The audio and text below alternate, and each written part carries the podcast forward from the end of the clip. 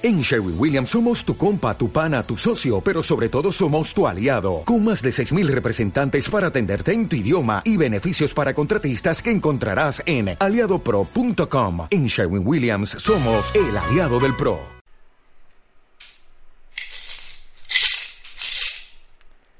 ¿Lo oyen? Es el sonido del ahorro. Para muchos, incluido yo, la etapa más importante de cualquier tipo de inversión.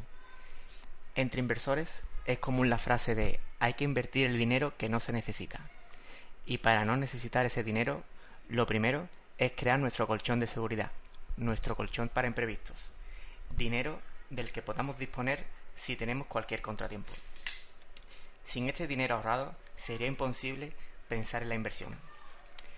En estos podcasts podemos hablar de empresas, de estrategias, de ventajas competitivas y un sinfín más de tecnicismos relacionados con la bolsa. Pero para mí, el punto de inflexión en esta y en cualquier estrategia es el ahorro. Para mí, el porcentaje de ahorro es el que realmente marca la diferencia. De verdad, no importan tus ingresos si tu ahorro es nulo. Yo mismo pertenecía a ese gran porcentaje de la población que gastaba según ganaba. A mis 19 años ya disponía de un trabajo en el que el sueldo era el doble que cualquiera de mis amigos, sin embargo, la cuenta siempre presentaba el mismo resultado a fin de mes. Cero. Pensaba, joder, qué suerte tengo. Gano justo lo que necesito. Pero evidentemente no era así. Conseguí aumentar mi sueldo hasta un 20%, que se dice rápido, pero el resultado el día 30 de cada mes seguía siendo el mismo, cero. Y decía, pero si gano más, ¿cómo es que no me sobra? Porque sobrar, cuando hablamos de dinero, no sobra nunca, amigo. Al dinero hay que darle un objetivo y el del ahorro hay que marcarlo al cobrar, nunca al final. En esto del ahorro me gusta recomendar un libro que seguro que muchos conocen, El hombre más rico de Babilonia, por, a ver si lo digo bien, George Clason. En él se decía que se debía de guardar una décima parte del sueldo y poner esa parte a trabajar para uno mismo. Si sois de los que aún tienen la mentalidad de gasta según ganas, no os preocupéis, yo también pensé que sería imposible llegar a fin de mes guardando esa décima parte. Pero lo hice. ¿Y cuál fue el resultado? Que no lo noté. Llevé el mismo nivel de vida, vivía en la misma casa, tenía el mismo coche y vestía la misma ropa. Eso sí, mi cuenta ya no estaba en rojo. Apartaba religiosamente el 10% de mi sueldo al cobrar la nómina. Y ese fue mi punto de inflexión, el día que decidí ahorrar. Creé primero mi colchón de seguridad y posteriormente reuní una cantidad de dinero suficiente como decía ese magnífico libro que puse a trabajar para mí. ¿Y dónde trabaja ese dinero hoy en día? Evidentemente, en la inversión por dividendos. Y sin más, comenzamos. Soy Juanan del blog de vivirdeldividendo.es y estos son los héroes del dividendo. Bienvenidos a los héroes del dividendo. Hoy de nuevo tenemos programa temático. Con los chicos de Dividend Street. Andrea. Varón del dividendo. Vivir del dividendo. Cómo no, el aquí presente, el loco del dividendo. Programa número 5.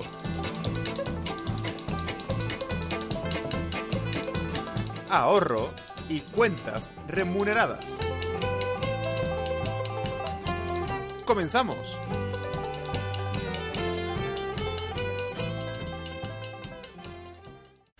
Bueno, bueno, bueno. Ya quinto programa. Quinto programa. No sé cómo lo ven los que estamos aquí. Hoy la gente de Dividend Street no nos acompaña. Los hemos presentado y no nos acompaña. Lo solemos hacer porque tenemos ese problema. Pero sigue el varón aquí, que ya lleva tres programitas viniendo. No nos ha vuelto a fallar. Buenas, varón, ¿qué tal? Saludos, aristócratas, loco. Tenemos a Andrea. Buenas. Y tenemos a Juanan que nos ha hecho una pedazo de presentación del tema de hoy de ahorro. Buenas, Juanan. Muy buenas tardes. que aquí ha habido momentos que nos hemos dicho, pues ya, ya cerramos el programa. Ya, nos vamos. Más. Sí, sí. Ya está todo dicho. Ya no hay más nada que decir. Ya los tres minutos de Juana resumen el programa entero. Muchas gracias. No, no, se puede, se puede decir muchas cosas. Y aparte, discrepo contigo en una cosa fundamental que dice todo el mundo y yo siempre he dicho lo contrario. Creo que no hay que apartar parte de tu dinero. Quiero, creo que si tienes que apartar parte de tu dinero para ahorro, no tienes la mentalidad para ahorrar. Entonces, ¿cómo lo haces, loco? Descúbreme. Gast- gastando menos. Gastando menos. A mí es que me resulta muy difícil gastar el dinero si lo tengo disponible. O sea, no gastarlo. Pero es que eso es otro problema. Entonces no tendré la mentalidad de ahorro. Pero ¿qué más da si al final el resultado es que ahorras? ¿Qué más da cómo lo hagas? El tema es un poco más psicológico que lo que dice el loco. Sí. Al final es, eh, por, por naturaleza, él puede, puede ahorrar sin necesidad de, de apartarlo, mientras Juana necesita apartarlo para, para tenerlo ahorrado, que si no se lo gasta. Yo es que tengo la mentalidad de rico, solo me falta la cuenta bancaria. Es que los ricos no gastan tanto. No tenéis mentalidad de rico, tenéis mentalidad de pobre. O sea, si tenéis ¿Sí? que ¿Tú crees que apartar... los ricos no gastan tanto? Si, si tenéis la mentalidad de que tenéis que apartar un dinero para ahorrarlo, tenéis mentalidad de pobre. Los ricos lo gastan lo que quieren gastar. Otra co- y créeme, un rico no gasta lo loco. A no ser- y gasta lo que sea. Pues lo de pagarse a ti primero, eso es muy... Vamos, se dice en todos los libros de estos temas, ¿eh? Sí, sí, Págate sí. a ti primero. Claro, pero es que eso me parece muy bien que se diga. Yo estoy en desacuerdo. o sea, yo pienso que si el secreto es ¿por qué voy a ir a comprar en rebajas? No es que vale un 20% menos, pero te hacen falta de verdad camisas ahora. Pero a lo mejor dentro de tres meses sí, pero ahora te hacen falta camisas. No, eso Yo no te lo voy a discutir. Claro, yo, yo compro cuando de verdad necesito algo o quiero algo de verdad. O sea, mm, no miro, tengo 200 euros en cartera, no los he dedicado a ahorrar, me voy a comprar cuatro juegos de Play. Hay gente que hace eso. O sea, ¿tú quieres, vas a jugar esos cuatro juegos de Play? Porque yo me compro, o sea, a mí me ha pasado, yo he tenido esa mentalidad de, pues tengo dinero, me compro mm, cuatro, no, 10 juegos de Play este mes. Y ya está, y me he gastado 500 euros en juegos de Play. Pues mm, luego tienes un, los compras online por no tenerlos en la repisa y tienes ahí, o lo compras por Steam y tienes ahí un, pues, un síndrome de Dios en el digital brutal porque no vas a jugar esos 10, no te da tiempo, no hay vida material. Entonces, mi teoría es diferente a la de Juana y no es tanto el apartar el dinero, sino plantearte qué necesitas de verdad y comprar lo que necesitas y quieres. ¿Y qué quieres de verdad? O sea, hay gente que necesita salir cada fin de semana. Yo, por ejemplo, no necesito salir cada fin de semana o, no tener planes de discoteca todos los fines de semana. Prefiero tomarme una sesión con unos amigos en un bar que me, me voy a gastar mucho menos dinero, voy a estar menos cansado al día siguiente y lo voy a poder aprovechar. Hay gente que no, que tiene que salir todos los fines de semana, tomarse 20 copas, eh, irse cada dos por tres de viaje. Pues si te apartas ese dinero, lo que estás haciendo es, ay, no me puedo ir de viaje este fin de, ¿por qué he apartado ese dinero? No Yo no lo veo Yo contradictorio. tampoco, ¿eh? Pues para ti. Cada uno tiene sus vicios locos y los tuyos pueden ser más baratos que los míos. Sí, mismo Juana lo ha dicho en la presentación, él apartó su, eh, su 10% y su, y su nivel de vida no cambió. Claro. Sí, pero... al Yo final antes, sí- yo antes lo hacía como, como dice loco. O sea, dejábamos que pasara el mes y luego quedaba lo que quedaba. Y luego leí no sé qué libro, la idea está de pagarte a ti primero, entonces ahora nada más cobramos, va amortización hipoteca, X dinero, que siempre es el mismo, y al broker. Y con ese dinero compramos. Y a mí, no sé, a mí me gusta tener ese dinero disponible a principio de mes para comprar acciones y para bajar la hipoteca y luego vivimos con el resto. Y eso no quiere decir que lo haga porque es que si no lo gasto o porque compro cosas que no necesito. No, no lo veo contradictorio. Es que yo no estoy... Es que creo que ahí diferencio yo inversión de ahorro. O sea, yo, por ejemplo, todos los meses paso una transferencia a mi broker, Sí. paso la, la del alquiler y, y, bueno, las facturas cuando van llegando, ¿no? Eso lo hago todos los principios de mes. Claro. Pero yo, aparte de eso, lo que me ahorre de ese mes, pues ahorrado está. O sea, no tengo que gastarme todo lo que me llega de, de- de la cuenta. Ah, claro, no, y eso tampoco. A veces nos sobra, a veces no nos sobra. Sí, Claro, sí. yo tampoco. Claro. Y yo que soy el tonto de, de apartar, o sea, de, de hacer muchas particiones en mi sueldo, eh, yo tengo una partición de mis gastos personales mensuales. Y en esa partición hay veces que me quedo a cero el día 25 y no gasto un duro más. Y hay veces que me sobra. Claro. Pero al, final lo que veo es que tanto Loco como, como Andrea o Juana mismo, eh, aparte es una parte ya directamente según se cobra la nómina, bien uno lo destina al ahorro, yo sí. el Loco lo destina ya directamente al broker en la inversión. Yo es que yo hago casi un poco a la inversa. No hago la transferencia, yo por mi nivel de vida y según lo que ingreso y gasto, sé que al final de mes me va a quedar dinero y lo que hago la transferencia al broker cuando no cuando toca cada mes, sino cuando veo que mm, voy a empezar a hacer alguna compra o algo así. En principio tengo esa visión distinta. Como ya sé de fijo que voy a ahorrar, tampoco no sé cuánto voy a ahorrar, si 100, 200, 300 o, o 75. En principio lo dejo más libre. O sea, tú lo haces peor que yo incluso. O sea, tú no destinas nada al ahorro. O sea, tú lo que te al final del mes... No destino nada al ahorro porque yo ya tengo el colchón de seguridad ya... Eh, eh, construido. Eh, lo, que me, lo que me sobra, digamos, a final de mes o según vea, ya eso ya va directamente a inversión. Es que yo, a, mí lo que, a mí lo que me pasa, por ejemplo, eh, y está bien que empecemos el programa hablando un poco de lo que hace cada uno, luego si quieres si queréis hablamos un poco de lo que debe hacer la gente o queremos que debe hacer la gente cuando empieza. A mí lo que me pasa es que cada cierto tiempo, como aparte de lo que dedico a inversión, ahorro, me di cuenta que mi ahorro aumentó, digamos, de manera bastante exponencial. Entonces destiné parte de ese ahorro, de ese colchón, a inversión y hice alguna compra más, que esto fue en junio y tal, y lo que hice fue que la inversión que dedicaba cada mes la aumenté, o sea, aumenté el dinero que destinaba a inversión. Y aún así sigo ahorrando y, y digamos que yo lo que estoy haciendo es que quiero aumentar mi colchón ahora un poco y porque pienso que ese colchón está bien ahora, pero si yo veo que llega Navidad digital y no he tenido ningún problema ni nada, como en Navidades o en algunos veces pasa que hay caídas gordas, pues aprovechar ese colchón para comprar más. Mi punto. ¿eh?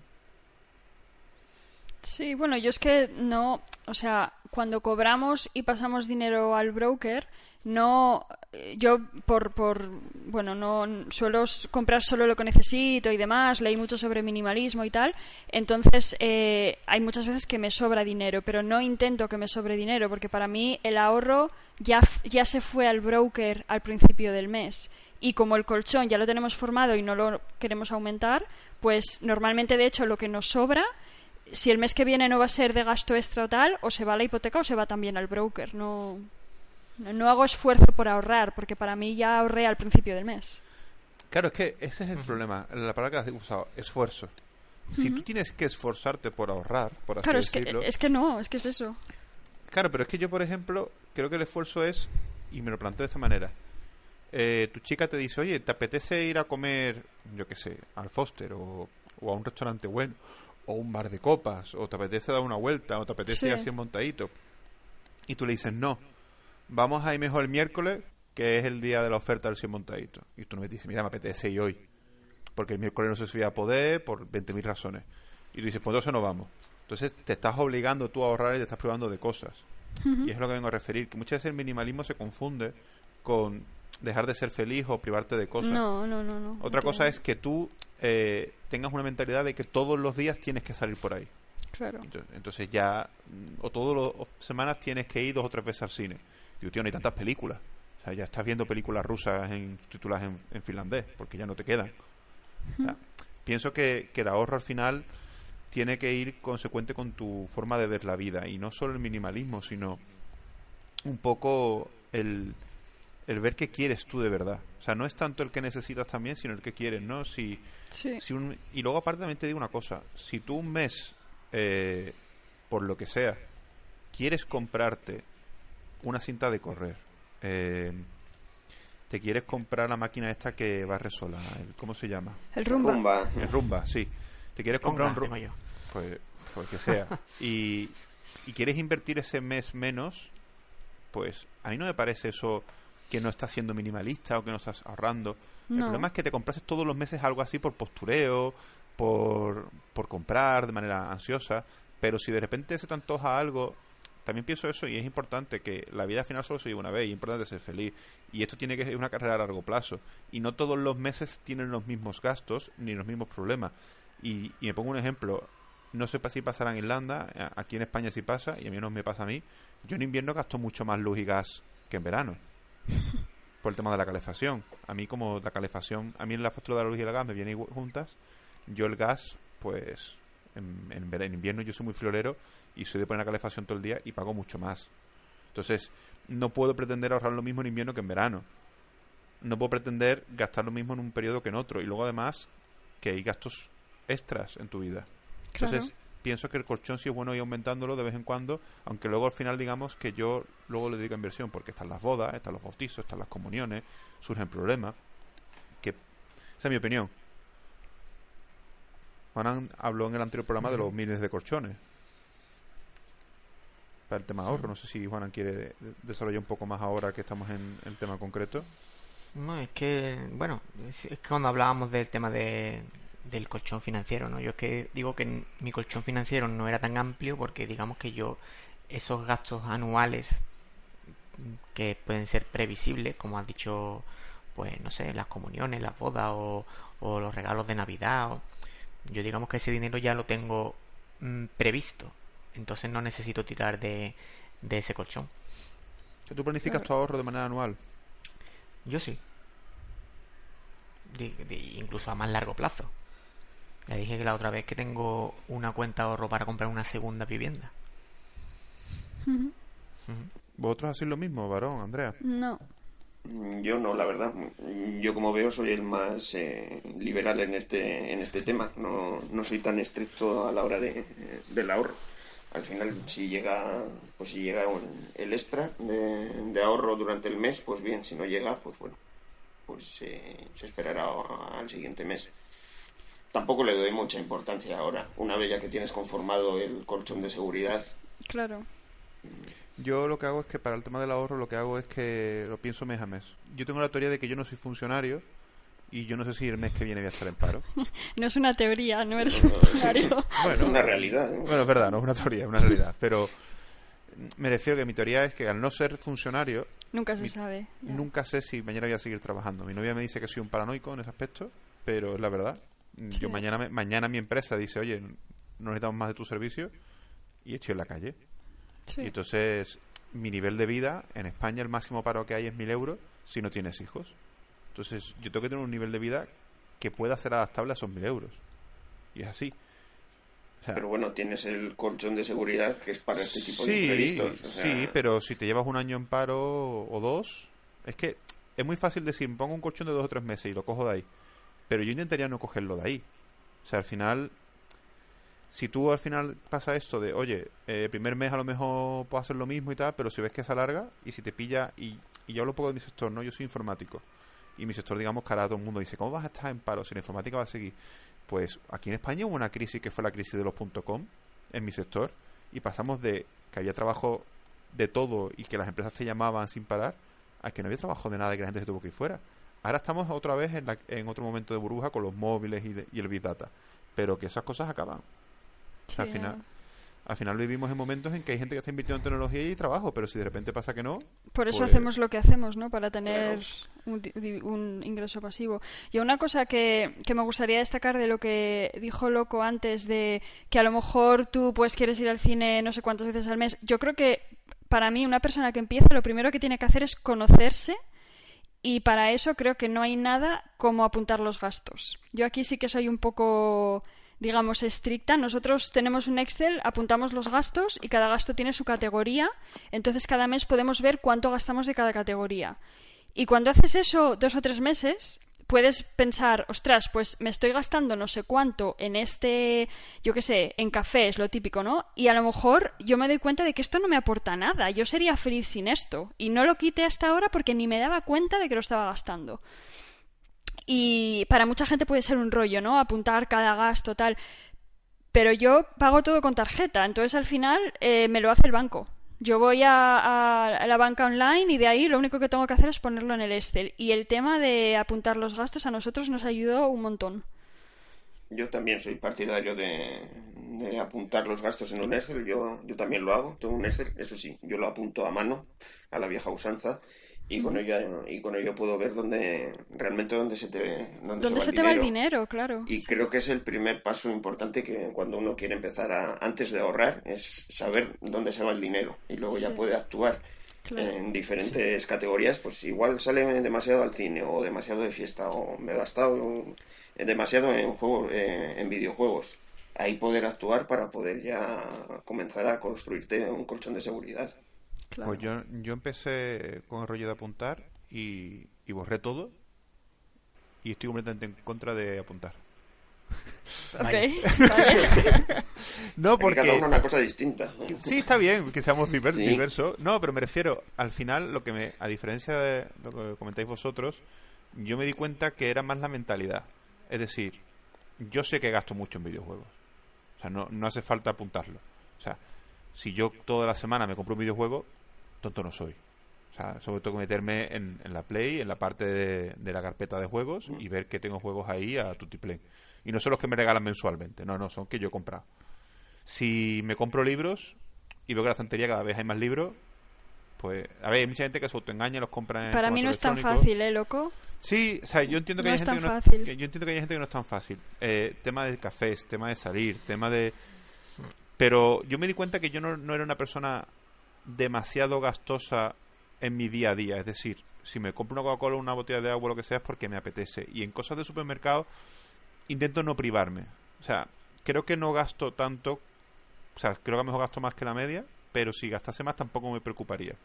Y pienso que no quiero recortar de ahí. Y y creo que tengo un control de lo que hago en el mes sin tenerlo que apuntar y pienso que si lo apuntase a lo mejor sería demasiado estricto y me privaría de cosas que no me debo privar para ser feliz. No, pero es que eso es demasiado, eso es muy personal, ¿no? Sí. Tú, por ejemplo, eh, tú te gastas X dinero en videojuegos y yo lo vería como quizá un, no sé, un- una pérdida de dinero, ¿no? Sí, yo y sin lo embargo veo. tú lo ves imprescindible para ti. No, yo tenía dinero. Personal. No, yo pienso que es verdad que es una estupidez, porque comprarte cosas que no vas a jugar, o sea, al final es como comprarte libros que no te vas a leer. O sea, uno tiene el tiempo que tiene. Entonces, mm, yo ahí, ahí aprendí a que no quería comprarme cosas que no iba a jugar o no iba a usar. Y, y ahí sí, ¿no? Pero por ejemplo, en tema comida, yo por ejemplo soy muy tonto con el agua, me gusta beber agua Lanjarón. Lanjarón no me ha pagado, ¿eh? Lo digo ya. Pero bebo solo agua Lanjarón y, y allá donde voy, pues me compro mi botella de Lanjarón. Y en mi Mm. casa hay despensas enteras de botella de Lanjarón, que mi novio lo odia, dice, porque está lleno todo de Lanjarón, pero es mi, para mí, tú, tú puedes consumir coño, es un gasto estúpido. No, yo creo que grifo. todos tenemos esas cosas al final. Sí, al final cada uno tiene sus pequeños Claro. caprichos. La diferencia así. es que yo las apunto. Juana, ¿tú apuntas gastos? ¿No lo dijiste? Sí, sí, yo apunto También. gastos. Yo no sé dónde lo habremos leído, pero veo que la mayoría los apuntamos. Yo también lo apunto y, y lo considero esencial, sobre todo cuando empieza, ver dónde se te va el dinero. A nosotros nos ayudó, por ejemplo, en, en el barrio al que nos mudamos aquí, no había ningún supermercado, cero. Y comprábamos online a, a uno, que es como un Carrefour. Bueno, pues nos pusieron un Aldi hace poco y claro, nosotros lo que hicimos fue mirar en el Excel cuánto hemos gastado en la categoría compra semanal en este otro supermercado que comprábamos online. Miramos, gastamos tanto. Pues bueno, con eso fuimos al Aldi a ver si era más barato o no. Y eso nos enseñó que esta nue- este nuevo super que nos pusieron era más barato. Te, te enseña eso. Y luego también es muy útil, que parece una chorrada, pero a mí me ayuda mucho en plan, ostras, ¿cuándo compramos la lavadora? Vale, que es verdad que puedes ir a- a- al email o lo que sea, pero te ayuda mucho a saber esto, qué hiciste cada mes, qué, a en qué mes fuiste a tal sitio, no sé, a mí me, me sirve como, como diario también un poco. A mí Sí, me vuelve un poco loco eso. Me, me- me siento como muy controlado. Me gusta tener un poquito más de libertad en ese aspecto. Pero si tú decías que eras un friki del control, ¿no? En no sé qué programa. Es verdad, pero en ese aspecto Ya, creo bueno. que no. ya, es muy personal, es muy Al personal. final va a ser liberal, loco. No sé. Es que creo que si, Te digamos que acusaron de liberal por Twitter y al final va a tener razón. Como si fuera, como si fuera un insulto, ¿eh? Sí, Pero- sí. Pero bueno, es que pienso que no. Tengo algunas cosas de liberal, algunas cosas de socialista, tengo algunas cosas de, de ahorrar, tengo otras que no. Pienso que no, no creo en ningún dogma. Entonces, en el tema del ahorro, pienso que, digamos que lo he hecho yo de forma personal sin apuntar nada, ¿no? Sabía en qué gastaba, qué, qué- en qué podía recortar y en qué no, y, y lo hice, ¿no? Sabía en qué cosas me hacían falta, qué cosas no me hacían falta, y digamos que esos pequeños caprichos que tengo diarios los sigo manteniendo, ¿no? O sea, hay cosas como lo que has comentado tú antes, ¿no? El, el ir al supermercado. Yo, por ejemplo, no suelo ir por pereza, prefiero comprarlo online, y mira que lo tengo cerca, y cuando voy, por lo mejor se me antojan cosas y las compro y, y pienso que eso tampoco es malo, ¿no? Tener ese tipo de privi- No, no. privilegios, por así decirlo, y tomarte esa- esas licencias, ¿no? Claro. Otra cosa es que yo creo que hay que diferenciar un poco el... Si tomas esas licencias muy continuadas o muy espaciadas. O sea, yo he podido llevar meses sin tomarme ninguna licencia y un mes volverme loco y incluso coger del colchón, ¿no? Porque se me antoja toda la semana, pues llamar dos o tres veces a comida afuera y tal.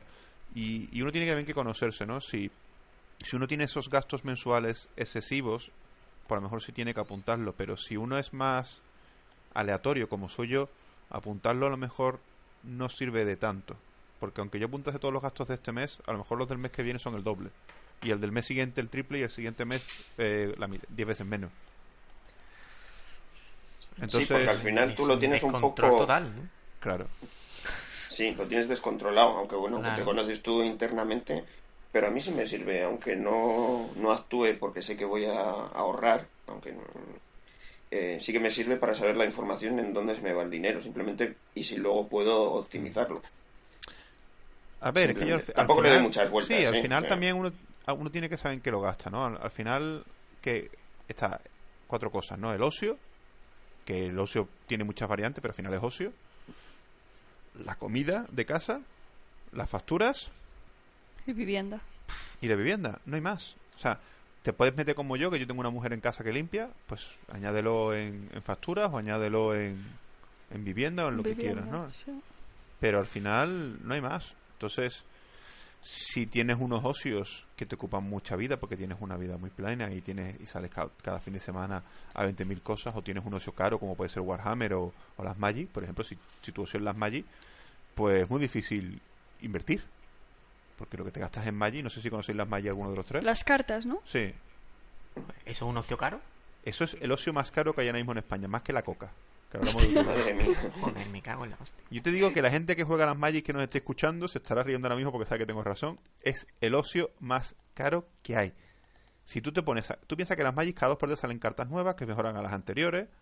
Y tú tienes que estar... Y es más, dentro del mundo de las Magic hay una bolsa, y no es coña, donde las cartas suben y bajan de precio según lo que la gente considera que vale. Y hay gente que ¿Inviertes- compra... ¿Inviertes en Magic, loco? No, pero conozco un poco el mundillo. Y hay gente que compra cartas no para jugarlas él, sino como inversión. Madre mía. O sea, el mundo, Sí, sí. el mundo de las Magic es un mundo apasionante. Bueno, como Entonces- los sellos en su momento. Madre mía. Sí, pero eso yo era un poco más estafa. Sí, de las un Magic, poco hay gente más. ¿verdad? que los usa. Sí. Entonces, si tienes un ocio caro, pues es muy complicado. O sea, te tienes que Claro, privar de ese pero venimos a, a- a lo que hablábamos antes de la responsabilidad. Tú tienes un ocio caro, pues bueno, lo asumes y ya está. Sabes que si quieres invertir necesitas ahorro porque no hay otra y, y sabes que a lo mejor tienes que renunciar a eso o no renunciar, pero comprar menos cartas. Pues bueno, tú toma las decisiones Claro, no y, y sé, sé consecuente con tus decisiones. Luego no me vengas diciendo es que en España no se puede ahorrar cuando te estás gastando 500 euros en esas cartas al mes. Y loco, yo no, yo te no sé. ¿Y cómo verías tú, por ejemplo, ¿no? Que dices que te gastas mucho en videojuegos. Pues, Yo- no ya- ponerte no un límite, ¿eh? ¿no? Destinar no- un, dinero mensual. Tú dices que yo, pues, pues 100 euros al mes para videojuegos. Y lo tienes controlado, ¿no? ¿Tú sabes qué me pasa a mí ahora? Que yo tengo tantos videojuegos en la carpeta que no me he pasado, que ahora solo me compro cuando un videojuego me llama a horrores. O sea, de repente veo un par de vídeos y considero que va a ser el juego de mi vida. Que luego no lo es. Pero por lo menos que yo lo crea. Entonces, en vez de comprarme ahora, como me compraba antes, me compraba varios al mes, pues a lo mejor me compro uno cada dos o tres meses.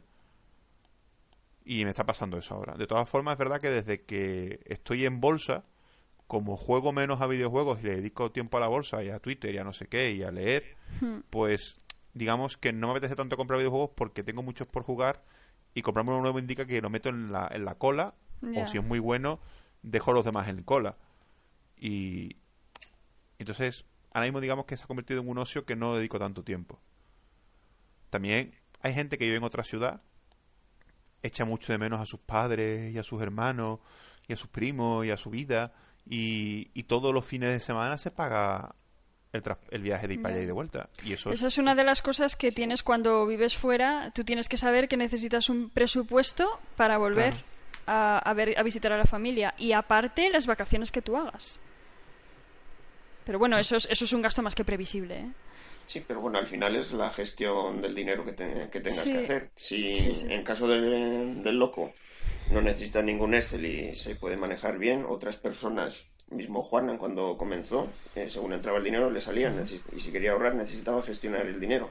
Tenía que saber por dónde se le iba y, le y- y supongo Claro. necesitará un Excel para saber por dónde tiene que ir. Ah, Claro.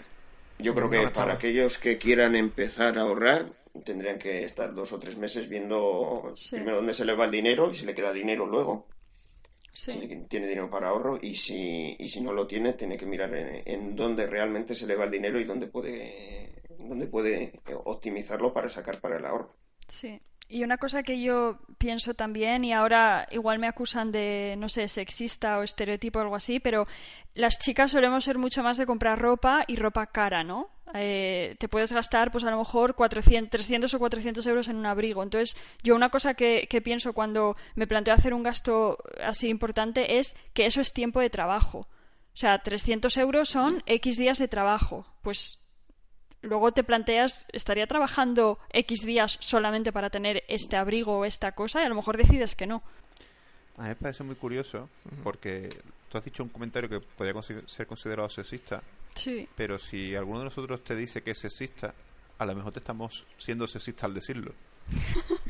Ya somos más plenos. está Entonces, el rizo ya. Claro, entonces eh, no podemos hacer nada. Ha entrado en una especie de bucle, Andrea sola, que solo podemos mirar y observar asustados. claro, es que yo, yo ya sé que hay hombres que se gastan dinerales en ropa y mujeres, yo soy una de ellas que no se gasta una mierda en ropa. Yo Pero tengo un amigo Estadísticamente. que, que a nivel económico no le va bien, pero el poco dinero que tiene, y espero que, no voy a decir su nombre, porque seguro que me está escuchando y, y a lo mejor no le gusta que lo diga, se lo gasta en ropa. sí, sí, no, no digo que no exista. En camisas, en trajes, en jerseys buenos, como decimos en Sevilla, chalecos, porque en Sevilla a los jerseys se les llama chaleco. Y, y bueno, hay gente, o sea, pienso, pero es verdad lo que dice Andrea, que, que es mayoritario en chicas, Sí, pero hay chicos que también lo hacen. Hombre, y al claro. final. Pero al final uno tiene que partir. Eh, mi novia, por ejemplo, cuando yo la conocí, era como tú, Andrea, de no gastarse nada en ropa, y ahora la ha dado por. quiere todo. Entonces, al final también son rachas y épocas de la vida de cada uno, ¿no? Y la ropa es como los videojuegos o como cualquier otra cosa. Es un gasto que en parte puede ser necesario y en parte no. Claro, pero por eso digo que tú te plantees si te compensa. Porque una cosa es que tú digas, es que a mí me hace feliz tener bolsos de, yo qué sé, Louis Vuitton. Es que me hace feliz, es así. Y otra cosa es la compra impulsiva de me lo compro, lo meto al armario y en tres semanas ni lo estrené. Porque hay mucha gente que hace eso. Eso es- lo- lo- bueno, hay una moda ahora, que lo estuvimos comentando aquí por el grupo una vez, no sé si en otro podcast o solo por el grupo nuestro, de que hay gente que hay una aplicación que es para vender ropa usada. Ah, sí, lo había anunciado por la tele. Y hay gente que se dedica a, a, bueno, cuando la ropa esta no la ha usado mucho tiempo y tal, pues la vende. O sea, como Wallapop, pero solo para ropa. Yo no la conozco, ¿eh? Y, y bueno, pienso que eso está bien. O sea, si tienes, si eres incapaz, o sea, lo suyo es que no compres ropa que no vayas a usar o, o ropa que solo te vayas a poner una vez o dos y realmente no te guste del todo. Pero si de verdad eres incapaz, y pienso que esto es bueno decirlo en este programa, de tener ese control porque tener ese control en ti te haría infeliz y amargado, pues cuando ya sepas que hay una ropa que no te vas a poner nunca más, pues usar este tipo de aplicaciones no lo veo Sí. algo malo. Al contrario, lo No, veo yo- algo bueno. Yo tampoco. Yo que- la veo bien, la verdad. Lo que pasa es que igual están vendiendo la ropa para comprarse ropa nueva. Sí. Y yo para romper, digamos, que también igual es un comentario sexista, pero a, a la contra de lo que ha dicho Andrea, yo diría que las mujeres administran mejor el dinero que los hombres. Ah, eso que va a ser sexista, eso, eso es triunfalista. La hace un piropo a las mujeres. Es para, Ah. no sé si, porque lo he visto yo, no sé, lo ves en, en mis padres Pero- o en la generación anterior, que al final quien llevaba el presupuesto de casa era la- La las madre. mujeres. Yo ahí discrepo. Yo he tenido, mm, bueno, no voy a decir familiares porque está feo, pero je- mujeres que no han, digamos, nada controlado bien el dinero, nada, y hombres que sí. Y bueno, en, en mi familia hay de, de todos los tipos, gente que no controla una mierda, tanto hombres como mujeres, Sí, hay y de que el todo. dinero les quema en Sí. las manos. Creo que, Y- se- creo que quizá eso era más antes, ¿no? En el que el hombre trabajaba y la mujer estaba en casa y administraba el dinero. Igual puede ser, sí, pero bueno. Pero hoy en día creo que bueno, hay desastres en, todo, en todos los géneros. Al final es si te quema el dinero en la mano. Hay gente Sí. que le quema, ¿eh? Sí, Hay gente sí. que, que es lo que habéis comentado antes un poco, que es lo que ya transmití un poco al principio, ¿no? Que, que es lo que ha dicho Juana. Si tengo dinero en la cuenta disponible, Lo lo, gasto. gasto. La compra impulsiva que yo, que yo quería decir. Y- Son, son compras en que no reflexionas. Y eso es lo que primero que quitar. O sea, más que destinar una parte al ahorro, pienso que, que un poco lo que hace el varón está bien. O sea, yo destino una, todos los meses un dinero a la inversión porque sé que me va, me va a servir, me va a ahorrar y prefiero hacerlo al final, al principio de mes cuando cobro, porque digamos, eh, bueno, lo, lo hago así, ¿no? Y luego aparte el ahorro de ese mes. Y tú al final tienes que tener la mentalidad de no gastarte el dinero porque lo tengas en la mano. Yo creo que ese es el secreto del ahorro, ¿no? Eh, y más que apuntar... Sí, y más que apuntar, tengo un problema que muchas veces nos y ya me ha pasado varios programas, lo voy a comentar ahora, que tenemos un chat para decirnos cosas y yo tengo el, el extraño problema de que no puedo hacer dos cosas a la vez. Y entonces soy un tío y entonces muchas veces nos decimos cosas por el chat que en teoría está para que yo pueda seguir hablando y lo lea tranquilamente, pero me paro, lo leo y, y sigo hablando y ya me he pasado en varios programas y no es que tenga problemas mentales, ¿vale? Sí. Quiero aclararlo ya. O sea, no tengo lasus. Siempre. No me quedo pillado, no me quedo pillado. Técnicos. Claro, pero ya es que ya me ha pasado en varios programas y lo quería aclarar. No, no es que tenga un problema mental, ¿vale? No, no estoy loco. Sí, soy loco del dividendo, pero no estoy loco de verdad, ¿vale? Eh, vale, em, lo que estaba diciendo. Que lo importante que yo, yo creo es que tengamos en cuenta el tema del ahorro, que no es solo apuntar lo que gastamos, no es solo destinar una parte ahorro, sino cambiar nuestra mentalidad. Yo creo que eso es importante decirlo y creo que Sí. que no te puede quemar el dinero en la mano. O sea, tú no puedes tener... Y le pasa a gente que de repente le toca, yo qué sé, un premio de 200 euros por una gilipollez, porque han hecho una lotería o lo que sea, y ese mismo día se lo gastan. Es que has- ha venido de golpe. Y lo que viene de golpe, de golpe se va. Digo, no. Bueno, pues yo voy a volver a discrepar contigo, loco, y te voy a decir que si yo ese dinero lo he apartado para gastármelo, me lo gasto. ¿Sabes? Si yo ya he Aunque no tengas en qué mi- gastártelo, a lo loco.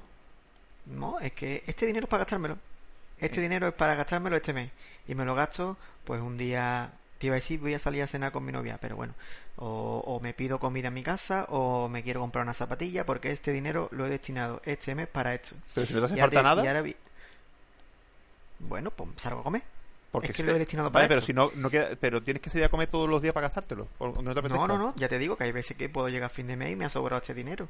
Pero si yo he apartado, digamos, en mi partida de dinero mensual, este dinero es para mis gastos personales, pues no me privo. Si me quiero comprar unas zapatillas, me las compro. Si quiero salir a comer, salgo y salgo a cenar. Y, y lo, he, lo he destinado para esto. Igual que tú lo destinas, igual que tú lo destinas para tus compras mensuales o para la chica que va a limpiarte, pues yo lo he destinado para gastármelo. Y este dinero lo he gastado para... Y, y ahora te voy a decir más. En mi en mis particiones mensuales tengo una incluso, ¿vale? Que esta os va a chocar más todavía para, mm, ¿cómo decirlo? Para mis lujos caros, ¿no? Mis amigos muchas veces me dicen, joder, Por ejemplo, mm, jo- joder, sí, pues sí que tienes dinero tú, ¿no? O tal, no sé cuánto, ¿cómo te puedes...? Porque lo he destinado para un lujo caro. Como por ejemplo, mm, puedo salir a cenar y gastarme en Sevilla 20 euros, o me puedo ir con mi novia y gastarme una noche 200 euros en una terraza en Sevilla. Hostia, pues como, porque he destinado este dinero para gastármelo en esto, en un lujo caro. Y puedo salir una noche y gastarme 200 euros en cena con mi novia. O sea, tú tienes... Vale. O sea, tú... Tú tienes un dinero que tú has decidido que te lo tienes que gastar sí o sí. es una decisión consciente. Sí, Sí, sí. Yo, yo es que eso no, no sería capaz.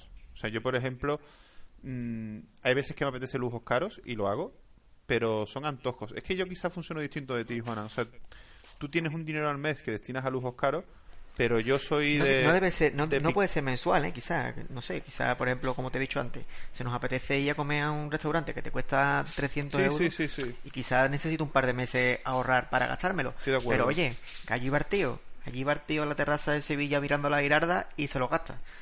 Es que yo te digo una cosa, yo por ejemplo esta- esta- este verano una semana en Bilbao y, y he ido a restaurantes buenos porque era iba a ser digamos una única vacaciones con mi pareja, porque mi pareja como oposita y tal, pues no tengo más tiempo con ella muchas veces y pero soy más de eso, soy más de picar, o sea, de la, de- me da la picada de, de hacer una cosa y a lo mejor no me dan seis meses, entonces no lo tengo tan controlado como tú en ese aspecto, o sea, me, sí me tomo esos lujos, ah, pero no me lo tengo tan controlado como tú. O sea, o sea, mi novia, por ejemplo, eh, me propuso un aniversario y a un sitio súper caro de Madrid fuimos. Y, y de repente mi novia tiene un antojo, a mí no me apetece y no y a lo mejor voy por ella o no vamos o, vamos por mí porque se me antoja a mí y son momentos puntuales, o sea, no es y tengo la suerte de que mi pareja no es muy gastosa ni ni le apetece tampoco, no somos ninguno de los dos de, gustos caros.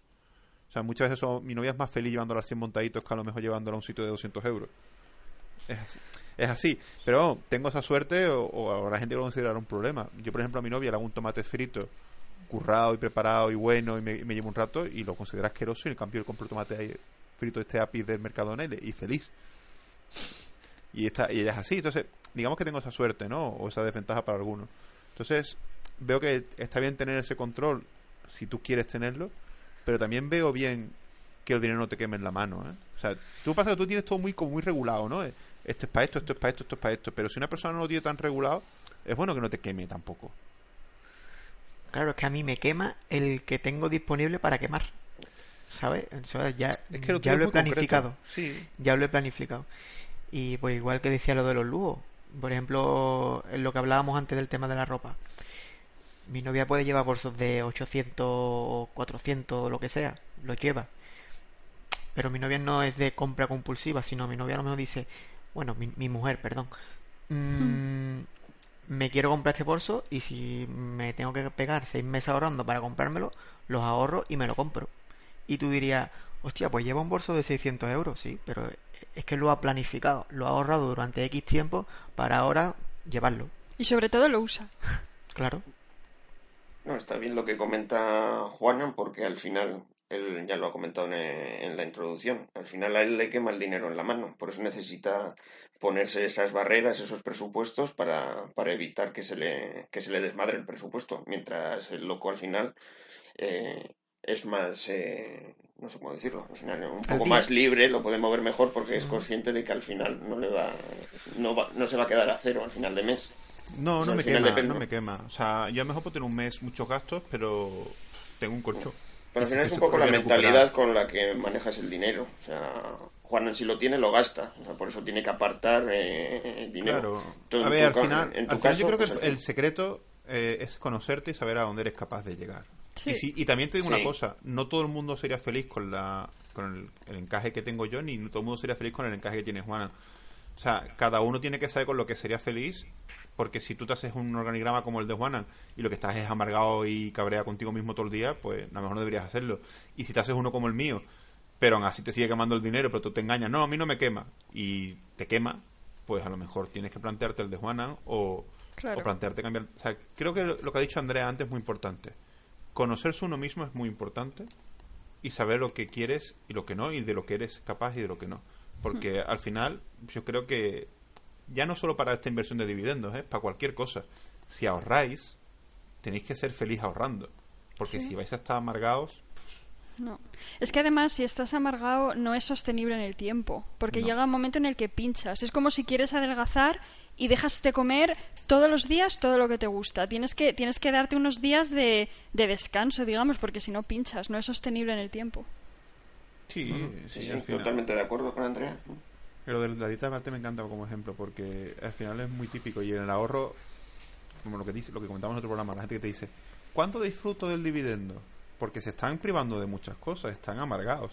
No cuentes los días porque pi- pinchas. ¿Cuándo, ¿Cuándo puedo disfrutar del dividendo? ¿Cuándo Claro. puedo gastármelo en cosas? Digo, pues ya. Si estás amargado ya, pues gástatelo ya. O sea, si, si te preguntas cuándo puedo disfrutarlo, pues entonces ya. O eh, eso es la respuesta. Ahora, si tú dices, oye, pues me gustaría en un futuro aprovechar esto como una independencia financiera o comprarme un coche, pues entonces tú, tú debes conocerte. Y bueno, eh, deberíamos hablar de las cuentas remuneradas o renumeradas. ¿Cómo se dice? Remuneradas. Remuneradas, ¿no? De remunerar. Las otras son numeradas, pero no son con numerillos. renu- renumeradas.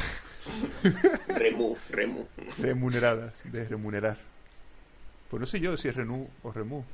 De remunerar, ¿no? Del Yo verbo espero que, remunerar. Claro. que en el título de, de esto esté bien escrito. Cuando lo subamos, esto esté bien escrito, que eso es lo importante. Pero Sí, bueno, yo no creo en nada que no controlo yo. Y eso va a discrepar un poco con todo lo que hemos estado hablando del ahorro. Pero es que lo del ahorro yo no tengo que apuntarlo porque ya lo controlo yo, digamos. Eh, al final una cuenta de estas te la tiene un banco y el banco que está haciendo con ese dinero. ¿Podemos- ¿Podéis explicar un poco qué son como base? Ah, vale, sí, empezar un poco. ¿Alguien quiere explicarlo? Lo explico yo mismo si queréis. Vale, varón. Al final es una, una cuenta remunerada, es una cuenta corriente, pues eso, eh, la normal, en la que puedes eh, ingresar dinero, sacar dinero, pero que por tener un cierto dinero allí, pues te dan un, tanto por ciento de interés. Ahora mismo varían, creo que entre, ahora dan poco con los intereses, los tipos de interés tan bajos, pues al final creo que andan entre el 1 o 2%, eh, no, no, entre el 0,25 o 1% por ahí al final es eso, es por tener el dinero allí eh, ingresado, pues eh, mes a mes te va generando un, un peque- un pequeño dinero, eh, simplemente que te da el banco por tener, eh, por tener ahí su- eh, tu dinero.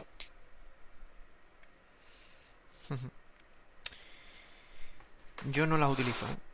Yo no las utilizo. En su momento las investigué, vi que algunas te pedían, pues, para remunerártelas, te pedían una serie de requisitos. También van variando esos, esos porcentajes, ¿no? Eh, Algunas dan 0,5, bajaban a 0,3, a 0,15 y yo no lo vi, no sé, no lo vi necesario. Yo sí las utilizo, la verdad que para tener el colchón de seguridad que está ahí apartado, eh, prefiero que esté remunerada, evidentemente sin ningún tipo de...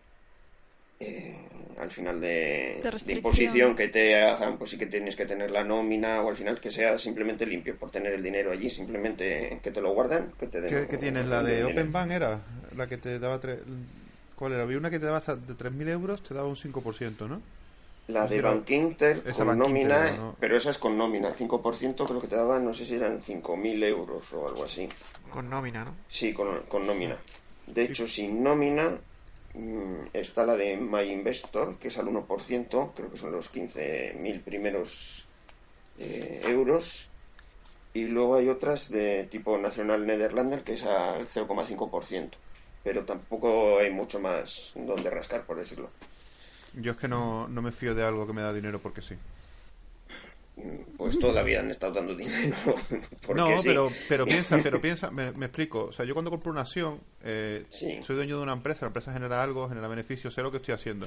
Una cuenta remunerada o remunerada, como se diga, eh, al final el banco, por mucho que te diga que no, está usando ese dinero para generar dinero. Si no, no te estaría dando esa comisión. Que es cierto que con las cuentas corrientes también lo hace, pero digamos que las cuentas corrientes es lo último que desaparece. Y yo no me fío. Sinceramente, a lo mejor soy muy, muy poco pragmático y, y a lo mejor lo suyo es eso, ¿no? Eh, me pasa otra vez lo mismo. Eh, tengo el problema ese de que se me va la visa. Claro, Bueno, es que una, un- iba a decir que una cosa que no, que no comentamos, quizá ahora es el momento, no es, vale, yo tengo este colchón de seguridad y, o, de, o de imprevistos y lo tienes sin más. Yo, por ejemplo, lo tengo sin más en la cuenta corriente, es decir, no me está dando absolutamente nada. Yo también. Yo también. O sea, Claro. Yo la- uso- o sea, el único que usa cuentas de esas ahora mismo es el varón, ¿no? Sí, yo el colchón de seguridad lo tengo en, en- de hecho en dos cuentas remuneradas, lo tengo lo partido. Le tengo que dar una vuelta más, porque al final por pereza o lo que sea, porque tampoco te están dando una rentabilidad que tengas que pelear por ello, pero, pero de momento los tengo ahí. O sea, y los considero como una cuenta corriente normal. Si el No, dinero como- es accesible, Sí, sí, sí. Yo, por por Claro. ejemplo, por eso me descargo, eh, me desmarco, por ejemplo, de los eh, depósitos a plazo fijo, que también te dan una, te dan un poco más de rentabilidad, pero te obligan a estar un tiempo ahí eh, Claro. eh, el, el dinero retenido. Y no, yo no, yo Claro, aunque la- sé que, perdón, sí, aunque sé que no lo voy a tocar, prefiero tenerlo aún muy accesible. la cosa del colchón de imprevistos es que lo puedes necesitar en cinco minutos, claro. Claro. Sí, pero es que yo el problema que veo es que al final, como los fondos de los bancos y las tonterías que tienen los bancos que no te fían, ¿no? Y dices, al final un banco dice, cuenta riesgo, sí, cuenta riesgo, no sé cuánto. ¿Y eso qué significa? El banco está haciendo 20.000 operaciones al año. Hace 20.000 cosas. Compra pisos, invierte en 20.000 cosas, compra acciones. O sea, los bancos al final están generando dinero porque tienen dinero. Si les va mal y tienen que recortar de lo que sea, ¿de qué cortan? Pues cortan de los fondos propios del banco que tienen riesgo más alto. Es lo que hacen. O sea, por eso ponen riesgo 6. Es mentira, o sea, no es que están usando ese dinero para lo que sea, no, no, no. Cogen, ¿cuáles son las demás riesgos? Estas tres. pues venga, pegar un recorte de 20%. Y lo hacen así. ¿Qué pasa? Que si el banco va como el culo, los recortes ya son a de riesgo 3. Luego son las de riesgo 2. Y luego de repente las cuentas remuneradas de repente tienen un problema ahí y te dicen que no, no, no peligran, pero de repente sí peligran. Y aquí hemos visto en España bancos como el Popular o Bankia que... Y entonces a mí, digamos que sé que lo último que tocan son las cuentas corrientes. Y por no tener dinero debajo del colchón, ¿eh? que casi que lo preferiría. Yo es que soy muy escéptico ahora con el tema de los bancos. A lo mejor Yo por sí todo lo que que hemos ya- vivido en España y por todas las historias que han pasado, pero me fío poco. Yo sí veo que ya re- eh, cortan en cuentas remuneradas, es que las cuentas corrientes eh, corren el mismo riesgo. O sea, Mm, quizá van en primero las cuentas remuneradas, pero es que el si el banco ya está retocando ahí y no tienes todo accesible el dinero, es que el banco va a ir directamente a quiebra. Sí, a ver, evidentemente primero empiezan con los fondos esos propios de riesgo más altos y, y Mm. ahí cuando empieza a ver ese problema la gente empieza a sacar dinero. Aunque no, ¿eh? Muchas veces dice, ah, pues como es riesgo alto, pues te jode.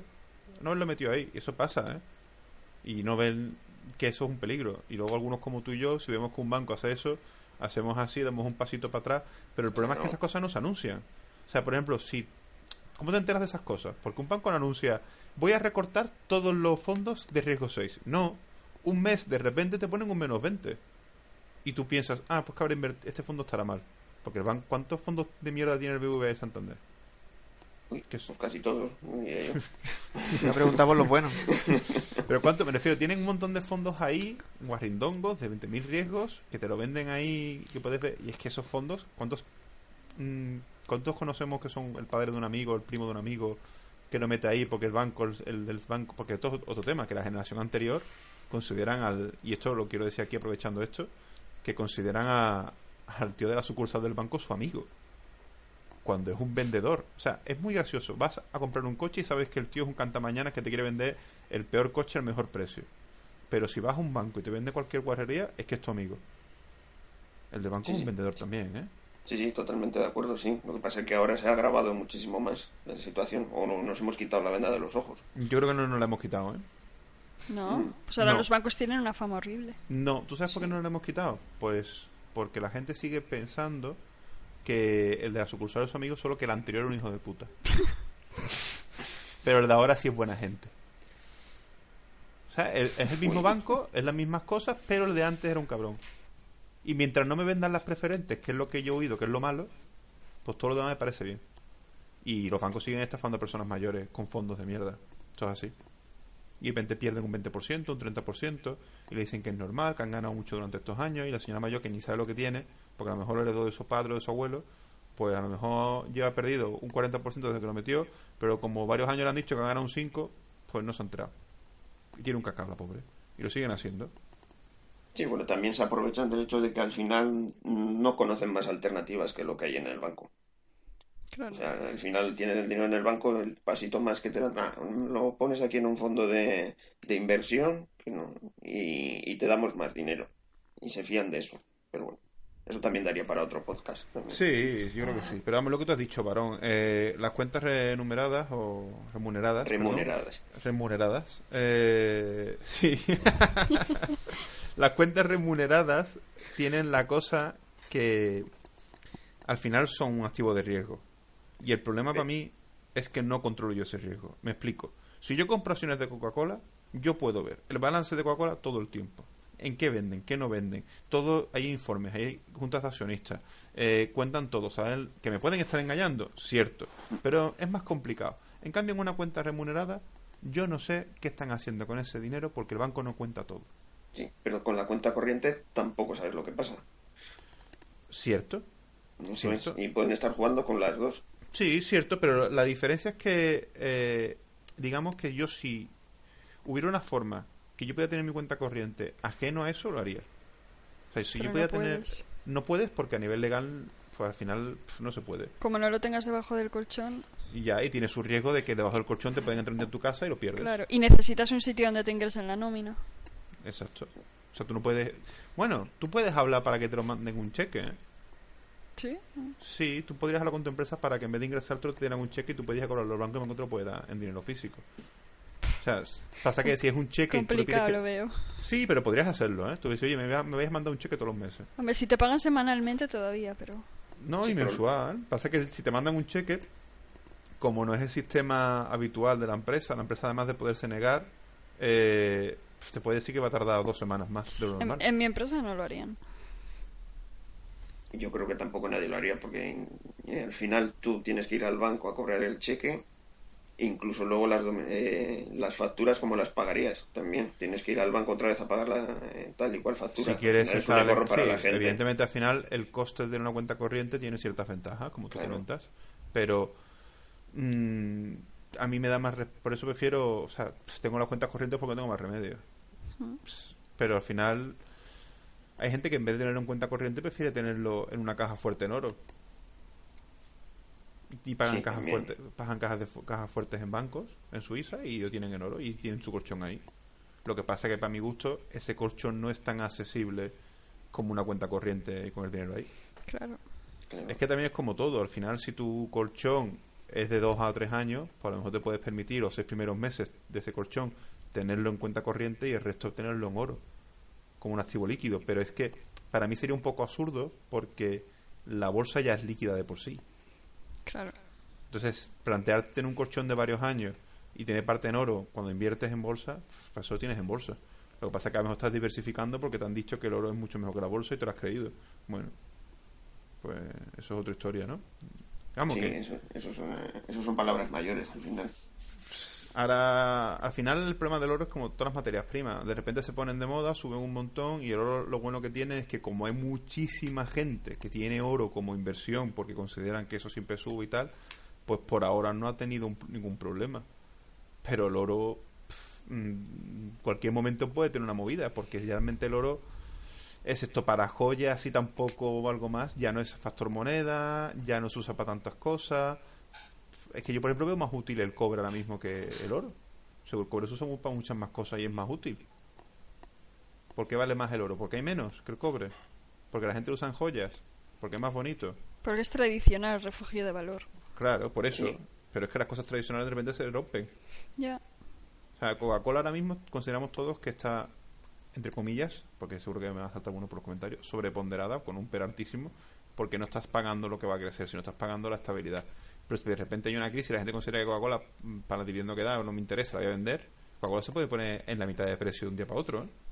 O la gente quiere beber menos azúcar. Bueno, eso eh, yo creo que eso no va a ocurrir nunca. Bueno, no sé. ¿eh? Es- vete a ver cómo cambian los... Hay mucha campaña en contra. ¿eh? Sí, pero al Sí. final Coca-Cola sabría adaptarse. Sí. Creo que fuiste tú, ¿no, varón? El que compartiste también lo de que quería sacarlo en, ¿qué era? En material reciclado o algo así. Sí, estaban... eh, querían quitar para el 2020 las anillas de plástico de las latas y creo que querían trasladarlas a envases de... Bueno, las latas colocarlo en, en un envase de cartón. En principio sí. Y también las eh, botellas de plástico que ya fueran de, de plástico reciclado, sí. Se estaban adaptando en eso. Y no solo Coca-Cola, Pepsi también Sí. están con ello, sí. Pero vamos, no lo hacen porque estén conciencias con el medio ambiente. No, bueno, es porque la gente lo... Porque quieren seguir siendo una empresa rentable. La Claro. empresa lo Lo hacen demanda. por el postureo. Es una imagen también de, de marca de que se preocupa por el medio ambiente, que es ahora lo que se ha puesto Sí, de moda. ahora se ha puesto de moda porque hace un tiempo la moda, lo voy a decir, ha sido el feminismo.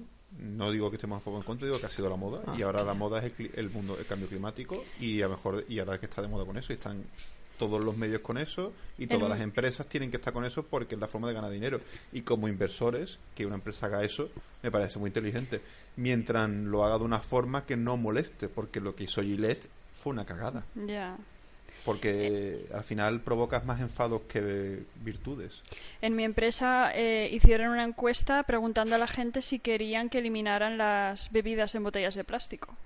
Y, Eh, y vamos, interesante. Sí, sí, sí, sí, muchas empresas se meten, se meten ahí. Es un, o sea, una empresa que te compra cientos de bebidas, no sé si por semana, pero por mes seguro, mm, es, es importante y seguro que muchas están haciendo lo mismo.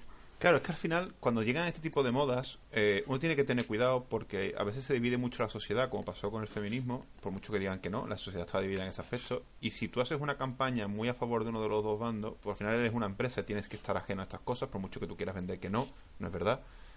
Si te pasa, como, si haces como lo de Gillette, y molestas más, a lo mejor no es necesario que te pongas a elegir bando, porque Gillette hace un anuncio de siempre de, de un tío afeitándose y simplemente dice que bien que la maquinilla. ¿Quién se vería como el anuncio ese que sacaron hace poco de Batman afeitándose? ¿A quién le habría afectado eso? Pues nadie se molesta. Pero si tomas partido, tienes que tener mucho cuidado. Lo que ha hecho Coca-Cola yo creo que no le va a afectar, porque no hay gente que esté... A, o sea, hay gente que no cree en el cambio climático, pero no hay gente como con el feminismo, ¿no? No hay gente en contra. Entonces, eh, puedes hacer ese tipo de campañas y son buenas. Entonces, yo como inversor veo que Coca-Cola está haciendo bien. Pero hay otras campañas que las empresas no tienen por qué meterse porque le puede ir más mal que bien. Y al final son empresas, no su trabajo no es concienciar a nadie.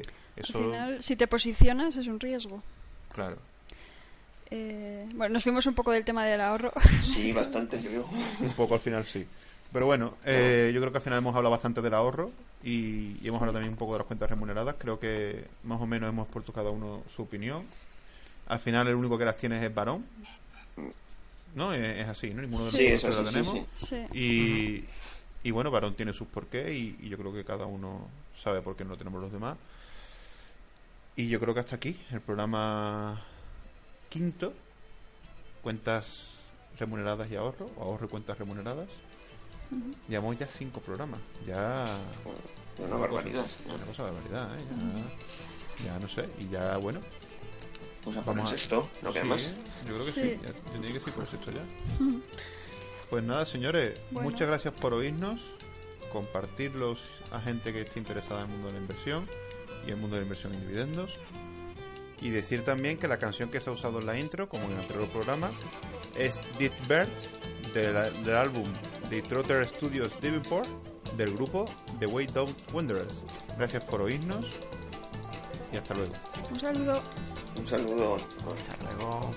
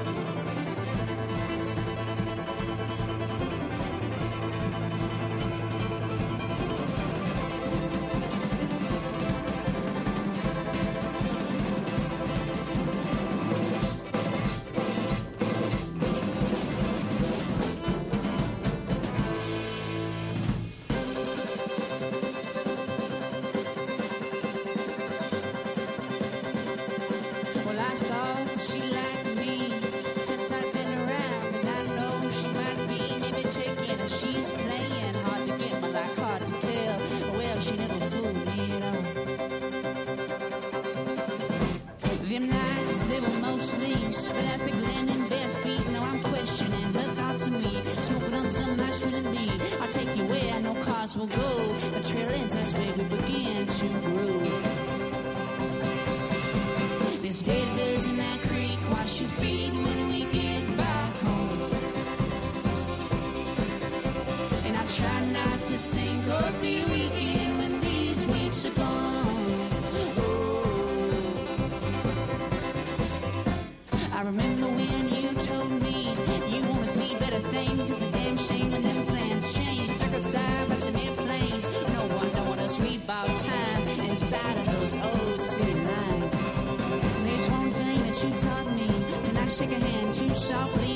the western land. We were walking, the best of men did cross me. We hurried in and we left slow, heading home with a lesson I never did know. There's dead birds in that creek, wash your feet when we get back home. And I'll try not to sing or be weekend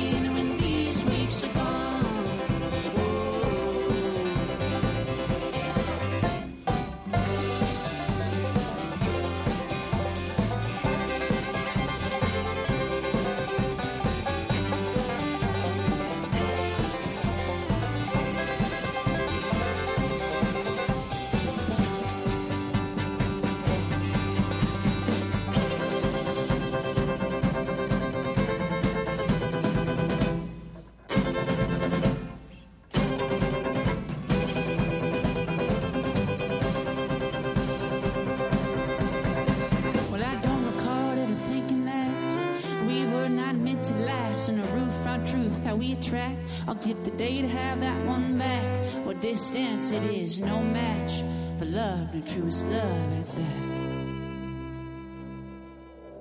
There's dead birds in that creek. Wash your feet when we get back home. And I'll try not to sink or be weekend when these weeks are gone. Oh, there's dead birds in that creek. Wash your feet